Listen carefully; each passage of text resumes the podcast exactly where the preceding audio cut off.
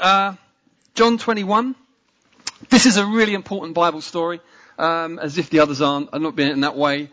I mean it in the sense, I, I do feel particularly, it's really important for us uh, today that we grasp this, but it is, it is a very, very important story for the sheer, the sheer tender compassion of Jesus that we see in it. Uh, speaks right to the heart of our need. So let's be really engaged with this. We're going to read. It's a fairly long story, but it's uh, it is just so so tender that uh, you know I trust that it will be a um, that, that, as you as as we read it, it you'll just be gripped. And the, the, the wonderful thing about reading, obviously, is that when we, when the words come out, we, these mental images form in our minds. We picture ourselves there. So it helps you to close your eyes to imagine being there. Please do that. Let's really let ourselves be immersed in this. So, John 21 verse 1, we're going to read to verse 1, verse 1 to verse 19. After this, um, Jesus revealed himself again to the disciples by the Sea of Tiberias, and he revealed himself in this way. Simon Peter, Thomas, called the twin, Nathanael of Cana in Galilee, the sons of Zebedee, that's James and John, and two others of his disciples were together. Simon Peter said to them, I'm going fishing. They said to him, We'll go with you. They went out and got into the boat, but that night they caught nothing. Just as day was breaking, Jesus stood on the shore, yet the disciples did not know that it was Jesus. Jesus said to them, Children, do you have any fish? They answered him, no. He said to them, Cast the net on the right side of the boat and you'll find some. So they cast it and now they were not able to haul it in because of the quantity of the fish. The disciple whom Jesus loved therefore said to Peter, It's the Lord. When Simon Peter heard that it was the Lord, he put on his outer garment, for he was stripped for work, and threw himself into the sea. The other disciples came in the boat, dragging the net full of fish, for they were not far from the land, about 100 yards off. When they got out on land, they saw a charcoal fire in place with fish laid out on it and bread. And Jesus said to them, bring some of the fish you've just caught. So Simon Peter went aboard and hauled the net ashore full of large fish, 153 of them. It's obviously a counter in the group. Uh, and although there were so many, the net was not torn. Jesus said to them, come and have breakfast. Now none of the disciples dared ask him, who are you? They knew it was the Lord.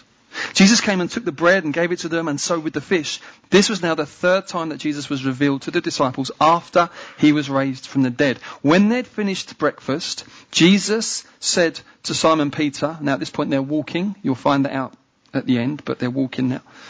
Simon, son of John, do you love me more than these? He said to him, yes, Lord. You know that I love you. He said to him, feed my lambs. He said to him a second time, Simon, son of John, do you love me? He said to him, yes, Lord. You know that I love you. He said to him, tend my sheep. He said to him the third time, Simon, son of John, do you love me? Peter was grieved because he said to him the third time, do you love me? And he said to him, Lord, you know everything. You know that I love you. Jesus said to him, feed my sheep. Truly, truly, I say to you, when you were young, you used to dress yourself and walk wherever you wanted, but when you are old, you will stretch out your hands and another will dress you and carry you where you do not want to go. This, he said, this he said to show by what kind of death he was to glorify God. And saying this, he said to him, follow me. Sorry, I should have done, um, I should have finished it on verse 22. That's my fault. That won't come up. I'll read. Peter turned and saw the disciple whom Jesus loved following them, the one who had been reclining at table close to him and had said, Lord, who is it who's going to betray you? And when Peter saw him, he said to Jesus, Lord, what about this man? Jesus said to him, if it's my will that he remain until I come, what is that to you? You follow me. Father, thank you for this story, this record this detail. Thank you for the detail. Thank you, Lord, that you don't deal with us in generalities. You give us detail. And it is so apparent in this story. And I do ask specifically, Lord, that by your Spirit, in a very detailed way, I want to pray that you would touch people. you would minister in a very, very detailed way, that you would apply this message to people's hearts way beyond what could happen naturally through one person talking about one story. You know the heart of everyone in the room, Lord. You know the deepest heart. You know the motive of the heart better than we do ourselves. So I want to pray and ask, Lord, that you would mercifully do a very detailed thing in every heart in this room. Amen. So, um, this for me has been an incredibly uh, helpful story personally. There have been a number of times where I've been uh, crippled by failure, crippled by personal failure as a Christian. Um, and uh, this is this is really what's going on here with Peter. And so it's been a story that God has really used to minister. Because I think that um, if you be- if you become a Christian, then I think we're all clear, and we're all pretty clear on the fact that Jesus washes away our past sins, right? I think we're all clear on that. If you're not clear on that, you've got to really get clear on that that the promise of the gospel is that when we come to Jesus, our, our past in terms of the sins are wiped away. The Bible says God separates uh, us from our sins as far as the east is from the west. Very dramatic language to talk about the fact God says, I will remember their sins no more. It's God's, God makes a decision. He will not bring them up anymore, right? It's the gospel.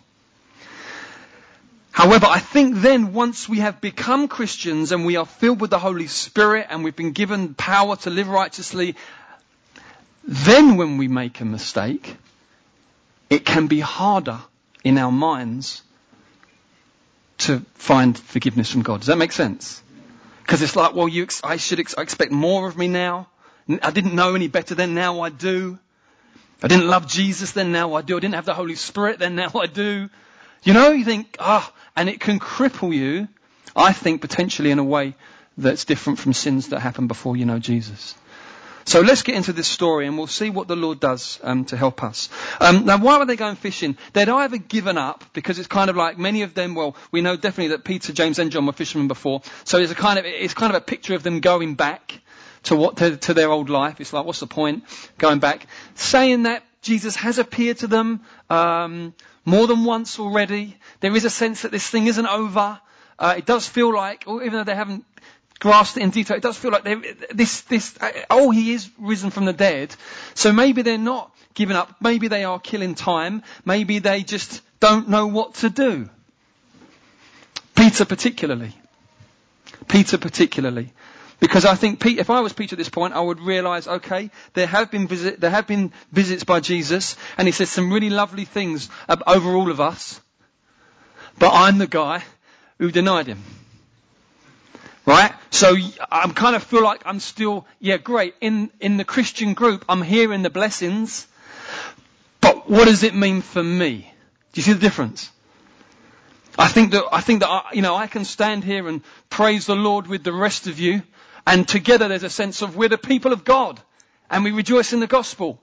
But what does that mean tomorrow when I'm by myself?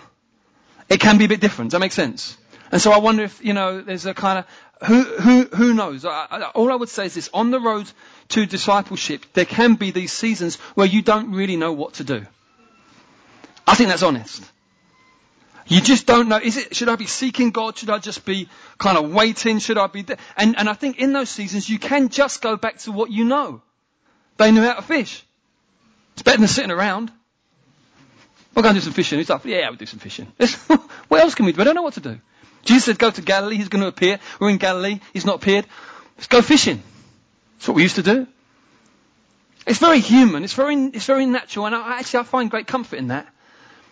Because I think, you know, actually, a lot of life is quite like that. You think, well, okay, I'll, uh, on this thing, Lord, I'll, I'll, pray some more. I don't really know whether, if, whether I should be praying more or just waiting and resting. I don't know. You know, you, you know, sometimes you don't know. You, you, well, maybe you do. I don't. Yeah, regularly I'll be like, okay, well, you know, I don't know everything.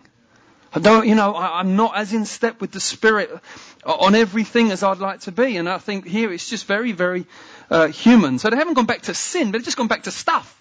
Fishing. Because, well, what else are we going to do? We don't know what to do. I think, oh, I find some comfort in that. But for particularly Peter. You see, Peter was absolutely devoted to Jesus. Absolutely. He's always the first, isn't he? To get out the boat, to, to say, I'm going to die for you. He's always the first because he loves Jesus. And yet in Jesus' darkest hour, he really blew it. In case you don't know the story, when Jesus was arrested before his crucifixion, Peter denied publicly that he knew him three times out of fear. So here's a man of destiny. Here's a man that Jesus seems to have marked out for leadership. Here's a man who lives with a heart for Jesus and a sense of destiny, and he's utterly blown it. Um, worse than all of them. And that's what he's living with. Now let's pause it there because it may not be exactly the same for you, but I do want to ask you, is there, is there something in your heart, in your mind, in your past, in your present, or is there something, say particularly in your past, which has the power to trip you up? Right? It's kind of like you feel like you can, you're just getting going, but then you're reminded of that. That decision you made, that thing you didn't do, whatever it is, and it, and it has the power somehow to cripple you. Because that's exactly where Peter's at. There's no two ways about it. We can tell by what happens. That's exactly where Peter was at. Was there a, was there a future in God for him? Yeah, he knew he was part of the disciples, and, but the things that Jesus had put in his heart, were they still, were they still on? or not? Peter's pride was damaged as well. Peter's, Peter was, um, you know when you blow it and it surprises you? You ever done that? You surprise yourself with what you do? You ever had that? Because Peter said, you know, all the others, all the others might leave you, Lord. I will go with you to the death. He's the one who, who was then, he performed the worst. He said he was going to be the best. He performed the worst. Um, so his pride has been hugely damaged by this. When you expect something of yourself and you don't live up to it, can be hugely, I think for actually numbers of disciples, that can, they just get stuck there. They, they, they, they, they stop on the journey of maturity because it's like, ah, I'm utterly disappointed with myself and totally despondent with myself. Do you know what? Jesus wasn't surprised that Peter blew it. Jesus predicted it. Jesus didn't have any illusions about Peter that he had about himself. Jesus said, actually no, before the cock uh, crows three times, you would have denied me. So here's the interesting thing is that we often have this understanding of ourself, this sense of what I am, what, what I'll do, what I'll be, and Jesus is going, nah. And we go, yeah. And he says, no, that's not where you're at right now. Not that he's, not that he's a put, someone who puts people down or squashes things, but that, here's the thing, but that where those things come out of pride, he's like, that's not where we're going here. He is the giver of dreams. Yes. He is the fulfiller of destinies. He's the promise maker and the promise keeper. Yes. But there's a certain way, and it's the way of faith and by the Holy Spirit. It's not the way of pride. It isn't. And sometimes we find it hard to discern. We don't know the difference. And I would say particularly when you're younger, and particularly when you're in the city, and particularly when you're in a rich country. So we tick all the boxes. Well, I've probably ticked two now. You, most of you tick three. Yeah? You are much more vulnerable to pride than you realize.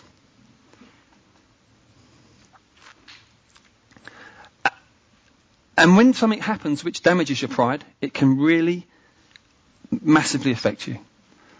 And I will say this, and lovingly, the gospel will damage your pride. The gospel will. And a, a church that is committed to the gospel will damage your pride. If you're part of a church that is committed to the gospel, being part of that church life will damage your pride at some point. Either people won't think you're as amazing as you are, or won't do things exactly how you want them done or when, and, and, and, what happens then? That's the question. The question isn't will, you, or will your pride not be damaged? Of course it will. But what happens then? Where do, where do we go? What do we do? Well, how do we handle that? It's so important. It's ever so important because I absolutely believe that God wants to raise us higher than we would ever raise ourselves. I really do. He has such, such plans for his people. It's extraordinary. Seated with Christ. You know, I mean, you know, really, you know, the Bible says that we would judge angels in the future age. I believe the Lord wants to exalt his people in extraordinary ways. But the way it works is you humble yourself under his mighty hand and at the proper time he exalts you. And if we try to shortcut that by exalting ourselves, it doesn't go well. And it doesn't mean we have to be passive, but it just means that spirit is that we are secure in Him, His ways, His timing. And it makes for, a, makes for a, a, much, a much surer path. But anyway, his pride is damaged. Jesus is not surprised at his failure. So let's, let's, so they're in the boat, that's where that's the context, and then the fish the fish miracle, suddenly, suddenly there's this strange voice, let's go on the other side, fish. Now, now, why does John, how, how, does John know it's the Lord? Well, if you, if you read through the Gospels, you'll see there was another incident right at the start where Jesus said exactly the same thing and they caught a miraculous catch of fish. Jesus is wanting to take them back to that moment. Because if you read the account, I'm pretty sure it's at the start of Luke, you'll see what happens is that in that account, they, they, they, have been out all night, again caught nothing. Jesus says, Jesus uses the boat while he's, because the, the crowds are so many, he uses the boat to, um, um, so that he can teach in it without getting crushed. Then as a kind of thank you, he says, go and put the nets out, you know, and they do, and they catch, they can't all of them, they have to get friends to help them. And then it's a really intriguing moment where they come back. Peter gets out of the boat and he falls down at his, at his, at his feet and he says to Jesus, this is Peter, depart from me, Lord, I'm a sinful man. Jesus hasn't even said you're a sinful man. He's just shown him this grace with this fish. And he, he, the, the, grace, the, what the Bible says that God's kindness leads us to repentance, right? When God comes with such kindness, it highlights our unselfishness. It highlights, you know, the, the, those parts, those bits of us that are dark and all gnarled. It highlights them by sheer grace and kindness. And so Peter's response from this catch of fish is, depart from me, I am a sinful man. And then Jesus' response to him is, don't be afraid. I love it. Don't be afraid. From now on, you're going to be catching men. You see, so in this moment with the fish, Peter's reminded that he's a sinful man. As time's gone on following Jesus, he's kind of got this big view of himself. He's going to lead with the disciples. He's going to lay down his life for Jesus. And it takes him back to that moment where he remembers where Jesus first met him and what he realized when he first met Jesus, that he was a broken, sinful man. And that Jesus said, don't be scared. I'm going to take you into my life.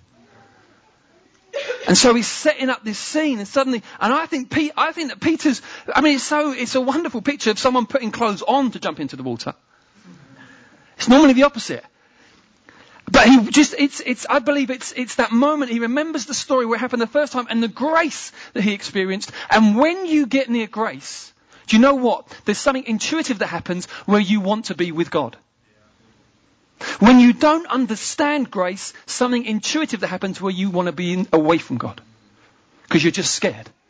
But when you realize His grace, something ha- you, you, you, your, in, your, your intuition is to jump out of the boat, as illogical as it is, and get to Him.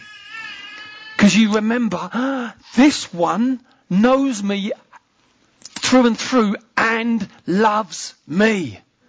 Wow. To be known and loved is an incredible thing. To be known is just a scary thing. Someone just knows you, that's just plain scary. Because it's like, all, all the, all, if, they, if they know you through and through, that's just terrifying. Am I right? right? Yeah, that's why marriage and things like, and really close friendships can be scary, because it's like, uh oh, you know, just being known is scary. Just being loved leaves you insecure because you think, yeah, but you don't know me. You might love me, but you wait. you know, we get, yeah, we get close. This isn't going to last long. To be known and then loved, that is glorious. That is like, whoa, known, fully known, yes, and then loved. That's ex- uh, that is extraordinary. That's the gospel. And so he jumps out of the boat to get close to Jesus. You see, this the, there's a word that's used in the Bible. Um, the word is um, Perisio, and it's, trans, it's, a Greek word in the New Testament. It's translated into different words in English, but it's the same word used. So it's either sometimes it's abounding, sometimes it's lavish, and it's used about grace. And, and what it means is this: it means unnecessary. It means that God's grace to us in Jesus is unnecessary. That He's done a lot more than simply do what needed to be done to straighten things out. Yeah? You know when you, you know when you, you want to, you know when you know you ought to do something and you do it but you don't really want to do it? Yeah? So you just do it. You just do it to the line. You know? You think, well, I've done it. Yeah? I've done it. You can't say I haven't done it. But everything in your heart is like, I didn't want to do that. Yeah? I was preaching this morning place I used when we was growing up.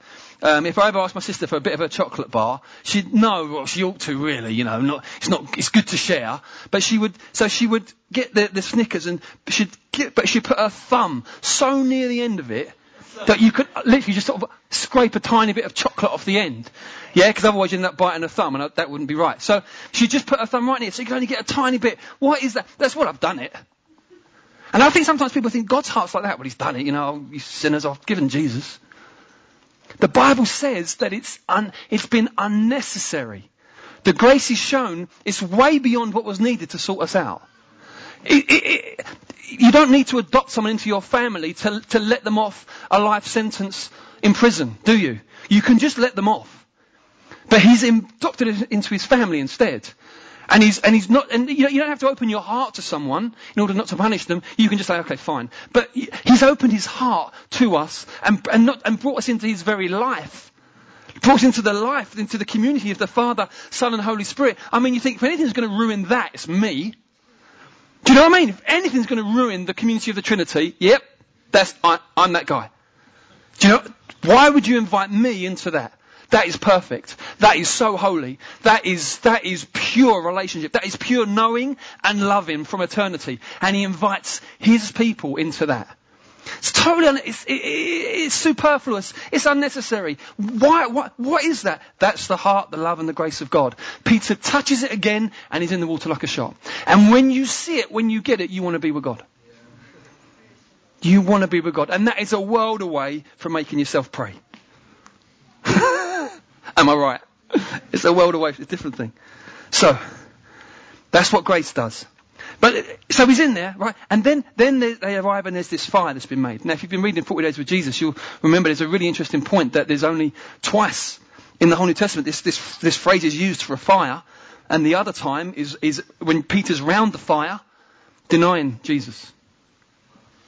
It's the only other time. In the New Testament, the word is used. So the last, now what is your most sensitive sense for memory? Smell. And tell me one thing that we all know about bonfires. You smell your clothes the next day. Your hair the next day, if you've got any. The smell. So Peter arrives on the beach and it's suddenly, where is he? He's back somewhere else, isn't he? Oh, I would imagine nausea at that point. I would, if it's me, nausea at that point. I'm like, oh, I've just run to Jesus and now, mm, oh, I'm face to face with the one that I denied. This is a difficult moment. And yet Jesus says, let's start with breakfast. See, in that culture, you eat with someone, it's, you're saying, I accept you. That's what it is. You don't eat with any old person. You eat with someone, you're saying, I accept you. Jesus said, we'll start with breakfast. Because there's about to be a difficult conversation, but it starts with, I accept you. It's the grace of God. And when you know you're accepted, then you can have a difficult conversation with Jesus. If you don't, then you're not going to, you, you will not be interested in that conversation. you won't be interested in it. Because it will just spell out rejection for you. You'll think, what's the point? But when you know, no, I accept you, then the conversation can happen. So Jesus says, we're going back there now. We're going to go back to the other night, but we're going to go back as friends. We're going to go back as friends. So they go on this walk and the conversation happens. It can be, it can be painful conversations like this with Jesus. It's obvious, isn't it, why Jesus asks him three times? Yeah? He denied him three times. That's why he asked him three times. That's why we're told the third time Peter was hurt. It's like, why? Why have we got to do this? Why have we got to go there? do you know what I mean? What? And Jesus says, we've got to go there because you need some healing. And if we don't go there, you're going to live with this thing. And I don't want you to live with that thing because I can heal and restore you from that. But we've got to go there. We've got to go there. We can't just be general about this. Let's talk about what happened. I want to know something, Peter. Here's what I want to know. Not why. I want to know, do you love me? That's what I want to know. Because it's clear that you love other things. It's clear there's some fear. That actually, even years later, Peter hadn't grown out of. You see it in Galatians. Paul has to confront Peter to his face because that fear is still there. Fear of what people are going to say. So the Bible is very realistic about the process of our maturing. It takes time. But so Jesus, he knows, he knows all that, but he just wants to know, do you love me? And Peter says, yeah, I love you. And every time Jesus says, feed my sheep, he's saying, I'm recommissioning you. Those promises I made, yeah, they're still yours. They're still yours. You haven't lost them. Do you know that I, I, I do believe that through willful disobedience you can walk out of things. I, I, do believe that. I believe you can walk out of stuff. By stubborn unbelief, you can walk out of things that God had for you. I believe the Bible teaches that and it's true. I don't believe you can just lose anything. That's way too insecure. That, that paints a much more insecure picture of the gospel than the Bible does. Because why, why would God entrust such promises to such weak people if they, if, if through our weakness they could be lost?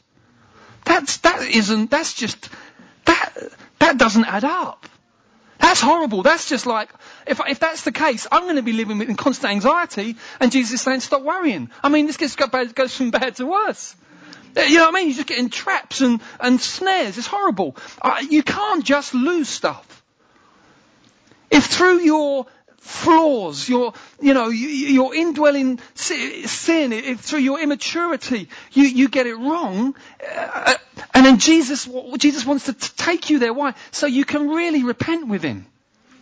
And so you can really just do the business with them and say, yeah, and stop being so general because if you only operate in generalities, then the relationship becomes superficial. It becomes shallow. It's nonsense. It just, it's just, oh, bless the world, Lord, and bless. It's nonsense. It just becomes a, you know, when it becomes nonsense. You know that, Lord, just, just bless you, Lord, for being the Lord, and I pray that you'd bless everything. Amen. I mean, it can degenerate to something as ridiculous as that. And he's like, I wanted a relationship. What's that? No, he's, you see, because he's, he's for real. And so if we'll let him be specific with us. And, and, and, and we'll trust Him with our hearts. I tell you what He'll do. He will heal. He will restore. He will recommission. He will fulfill all He's promised. He will because He's faithful. He will because He's bought you. He will because nothing can separate you from His love. He will. Do you believe that? It's so important because if you believe it, then you'll say, do you know what, Jesus? I'm up for a conversation. I'm up for, a con- and I will spell out, Lord, I will spell out the storyline in my head and how it goes and how it traps me every time. And I, and I will draw others in to that storyline so I can be helped by other members of your body, trustworthy people. And through that, I will experience genuine restoration and will no longer be, uh, be able to be just smashed down at any minute because of that unresolved thing. Do you see this? So important. So, so important. And then there's just one final thing. Jesus restores him, recommissions him, and then Peter's classic, isn't he? Because remember Peter said, oh, even if everyone else then deserts you, I won't, Lord. He's kind of, he's kind of quite naturally, it seems, Peter's quite aware of where other people are at. Do you know what I mean? Yeah, you know, I mean, some people are more like that, aren't we? We're just aware you know, I'm aware of where others are at and where, where do I, and so he, he turns around on a walk with Jesus. He's just been restored and recommissioned and he's like, oh, John's behind, you know. John's busy writing down his gospel about how he's the disciple Jesus loved, you know, and, uh, and he asks, what about him? It's just so bizarre. It's like he's just had this amazing moment with God and he's like, well, what about him? and who knows what he meant? Jesus says, mind your own business. What on earth has that got to do with anything? You follow me. He didn't say what Peter said in response. He probably said nothing. He's got put in his place. You know, there is a security in knowing that there is a race marked out for each one of us. And my business is to run it. And not worry about how much snazzier your race looks or doesn't look or how fast you are or not able to run compared to me. That's all looking over your shoulder. There's no need for it. Jesus says, don't worry about him. you follow me. That's actually very releasing. That's, re- that's releasing, isn't it? You think, okay, do you know what? By your grace, I can do that. but I get stressed when I start worrying about so and so and so and so. If you feel that kind of person, some people I think are, are very prone to that. It can really, it can really hold you up. And Jesus says, no, no, no, you follow me. Amen? Did that make sense? Do you feel able as a result of that during the rest of our time together to be able to um, have a go for a walk with Jesus in that sense? Yeah, to be able to say, Lord, can we just talk about this? And you might want to draw one or two others in to help in that. Maybe you could do that during the bread and the wine, maybe just during a song. But, you know, I think it's important that we are, that we are able to apply, you know? Jesus says, you're blessed if you do these things rather than just oh, it's great, you know, good, nice idea. No, blessed if you do it. And, um, let's, let's, let's, let's, I think it's important that we do it. And, uh, and, and the, fr- what will be the fruit? The fruit is, is that we become disciples who, yes, like any other disciple, we're all prone to, we're all vulnerable, we've all got vulnerabilities, but there's not this Achilles heel. But Achilles heel is a saying which refers to this kind of inherent weakness that you've always got as a result of some mistake you've made. You do not need to live under that as a believer. Do you hear me? The gospel sets you free from that. It's not to say that sometimes there won't be consequences. It's not to say that sometimes, you know, it's not to say that you won't learn lessons, but it's to say that you will not be trapped and unable to move on because of it. The blood of Jesus will cancel out that kind of power. And so when the enemy comes and knocks on the door, you know, of your mind, try and trap you again, you're able to say no. And it, and it feel like, oh, you know, I'm winning. It's really, really important. So should we stand? Um, maybe musicians could come and uh, help us. That's okay. Uh, yeah, feel free to come to the space.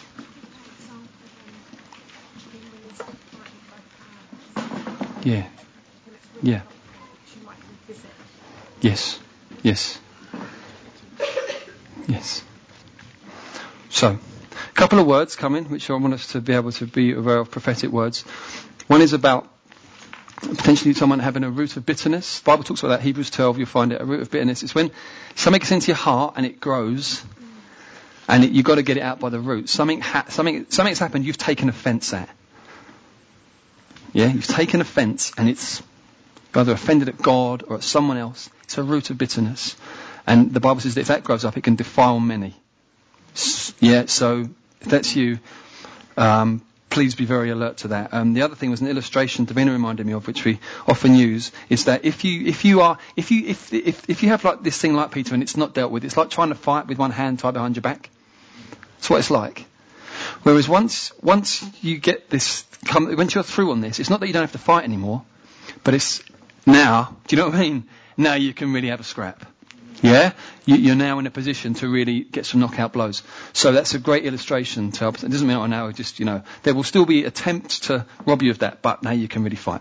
So, um, great. Let's just pray and uh, then we can respond to the Lord with the time that we have left. So, Lord Jesus, we just thank you for the gospel. We just love this story and how, what a picture it is of the way you deal with us and, and, and that there, there sometimes is pain, but Lord, it's because you just really love us. And you really want us to walk with a genuinely light heart with you. And not be, do- not be dogged. Thank you. We haven't got to have things biting at our heels the whole time. Or, or if we do, we can kick them off. And you, you love us to be able to be free to kick them off. And so, Lord, I just pray you come and minister now. In Jesus' name. I've just, because Lord's just given us, uh, I feel that image of the dog biting at the heels. Some of you, that's happening, but you're, you're kicking yourself and wondering why it's not getting any better. Right, so you get into self-punishment, verbal, mental, physical. You think it's, it's not working? Yeah, you've got to kick the dog. There's no point kicking yourself if a dog's attacking you. Yeah, you're, you're, it, it, it, the gospel teaches us that we shouldn't have any illusions about ourselves. So spending hours bewailing, woe am I, there is a place for mourning over our sin, definitely, but by getting trapped in that, it's not good. And we need to be able to do what Jesus did in the wilderness and just quote scripture, you know, and fight and stand. So help us in it, Lord, I pray. I pray if there are any here in this room, Lord, who have never known the joy of sins forgiven, never known the joy of, of new life in Christ. I pray, Lord, that you would just be touching hearts and minds right now, that you would be bringing your kindness in that would lead them to repentance. That you'd be showing, revealing the full picture, the full glory of the cross and all that it means, the victory over sin, the resurrected, living, risen Jesus as our King forever. I pray be bringing faith and gifts of repentance all around the room, we pray. In Jesus' name. Amen.